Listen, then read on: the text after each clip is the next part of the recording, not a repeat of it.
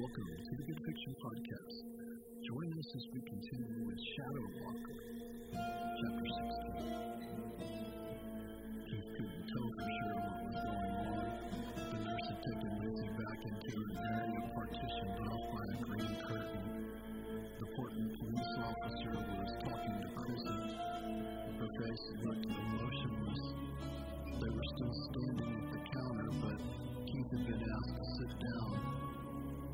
sterile hospital smell and surroundings were depressing. Funny, he thought, as he often did, about how he could still smell, touch, and feel all the things of the world. The senses were very much intact, but it was his emotions that seemed to overpower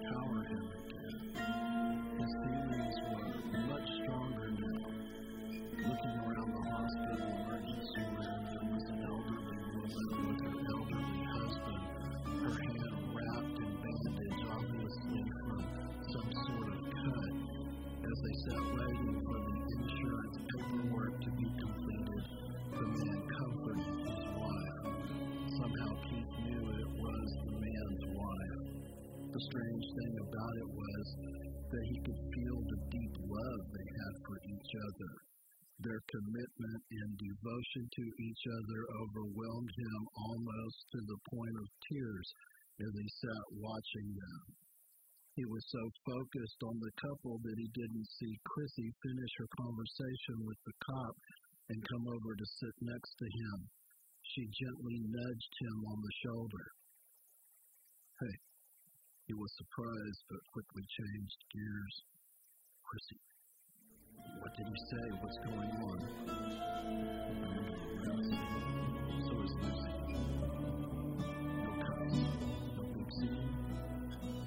No. He just told me to come sit down. The nurse from the. We're busted. She leaned over slightly and brought both hands up to her face. She fought to keep from crying. How's Lucy? 14 stitches, she'll be okay. So will you, Chrissy. Keith tried to comfort her. God, Martin, what about Mom and Dad? Oh, Dad's mad. You already know that. It's not like that's some big surprise or something, right? It's not that he's mad, Martin. It's about what am I going to have to deal with, you know? Look, for now, it's okay to concentrate on getting through this. Don't worry about that. There will be a day for that. A time will come when you and Dad can sit down and hash all this out, but now's not that time. Chrissy shook her head in agreement. As she did, the policeman she had been speaking to approached them. Okay, he stated, like he was tired of the routine he was getting ready to go through. As soon as your friend there gets finished and the doc says she's good to go, I'm going to call for a squad car to come get you.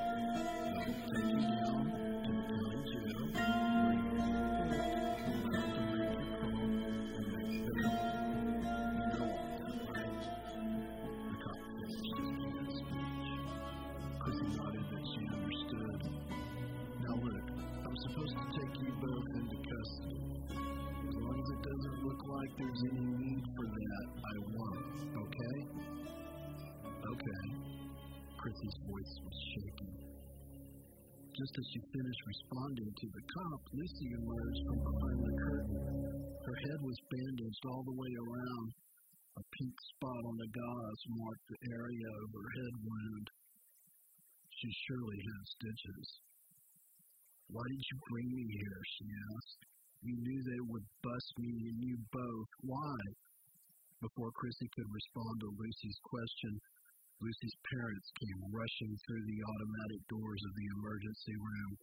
They went straight to Lucy with extremely concerned looks on their faces and embraced her and began to converse with her. They were much more concerned than angry. All Keith had told them and his parents was that the girls were turning themselves in. Lucy had to have a couple of stitches in her head, and they were at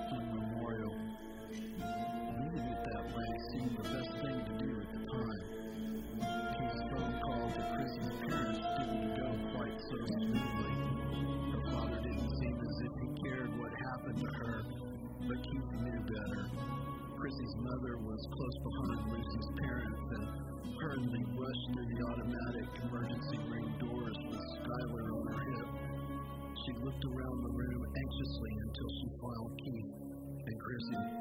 Skylar broke loose from his mother and ran to Chrissy and Keith. Keith picked him up and set him on his lap. Chrissy, honey, what's going to happen now? asked her mother. I'm under arrest, Mom. They're going to take me to jail. She lost it and started to cry. Tears rushed down her face. Skylar looked confused, her sudden show of emotion caused tears to well up in his eyes. Keith noticed and immediately stood up with him. Hey, little buddy, let's go take a walk, okay? Skylar nodded okay. His bottom lip was sticking out as they walked away from Chrissy and her mother. Keith took Skylar outside, who was fascinated by the screaming siren and flashing lights of an approaching ambulance. They stood on the sidewalk in front of the hospital watching the busy goings on. Skylar put his head on Keith's shoulder and stuck his thumb in his mouth, something Keith had never seen him do before. They hadn't been outside long when a Portland Police Department patrol car pulled into the emergency room parking area. He knew the car was there for Lucy and Chrissy. He debated on whether to take Skylar back inside. To witness his sister being taken into custody obviously was a bad idea, but he wanted to be there to show his support. After all, going this route was his idea. He decided to wait outside, however. He watched the cop enter the emergency room and only after a very short moment he reemerged. Both Chrissy and Lucy were now in handcuffs. Their parents trailed them with the looks of horror on their faces. Keith tried to shield Skylar from the scene, but he caught a glimpse of Chrissy and pointed to her.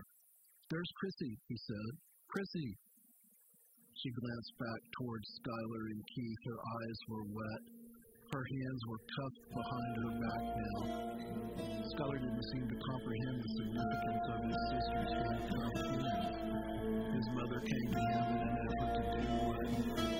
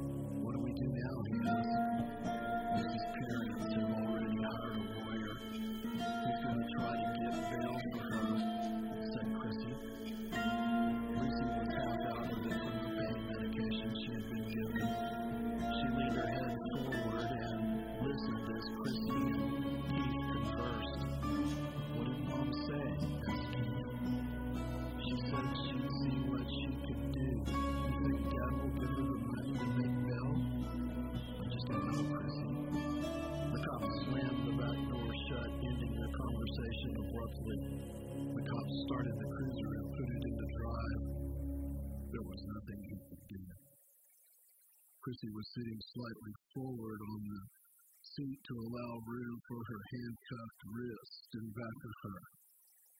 It was a tough picture to see. Lucy leaning forward and asleep, her matted hair dangled over her face. Chrissy was looking out the window at Keith as the police car took off. Keith found Skylar and Mom in the parking lot standing next to the Suburban. What'd she say? She asked. She wanted to know if Dad was going to give her bail money. She said you'd do what you could. I don't think he's going to go for that, Martin. He's so angry at her. Skylar had been standing next to his mother and started to sit down on the asphalt of the parking lot to play with a rock he had found. His mother quickly informed him not to do that. Skylar responded with a whine. He was getting tired and cranky. I've got to get him home, Martin. I've going to take your father's car. He took the Suburban.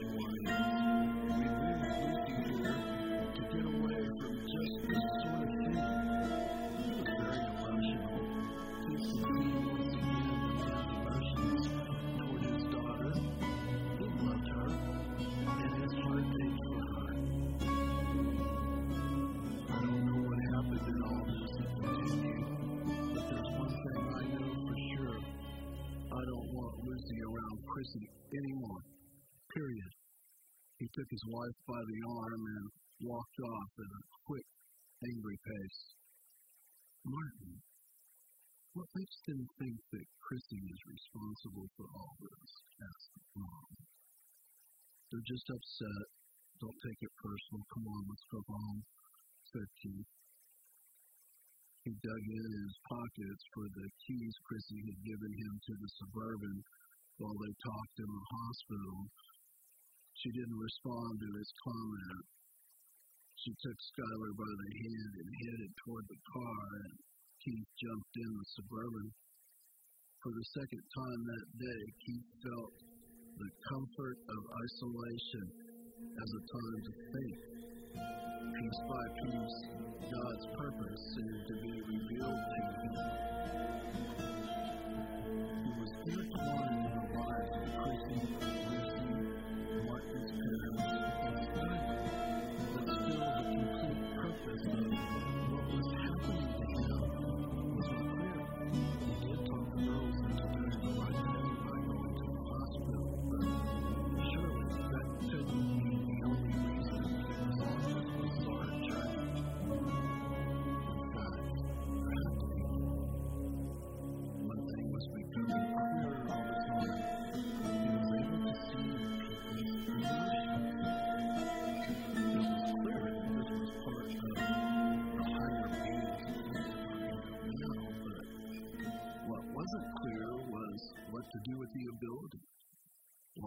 God given this to him? How was he going to use this? Oh Lord, he prayed while driving, give me the wisdom necessary to do your will. Make things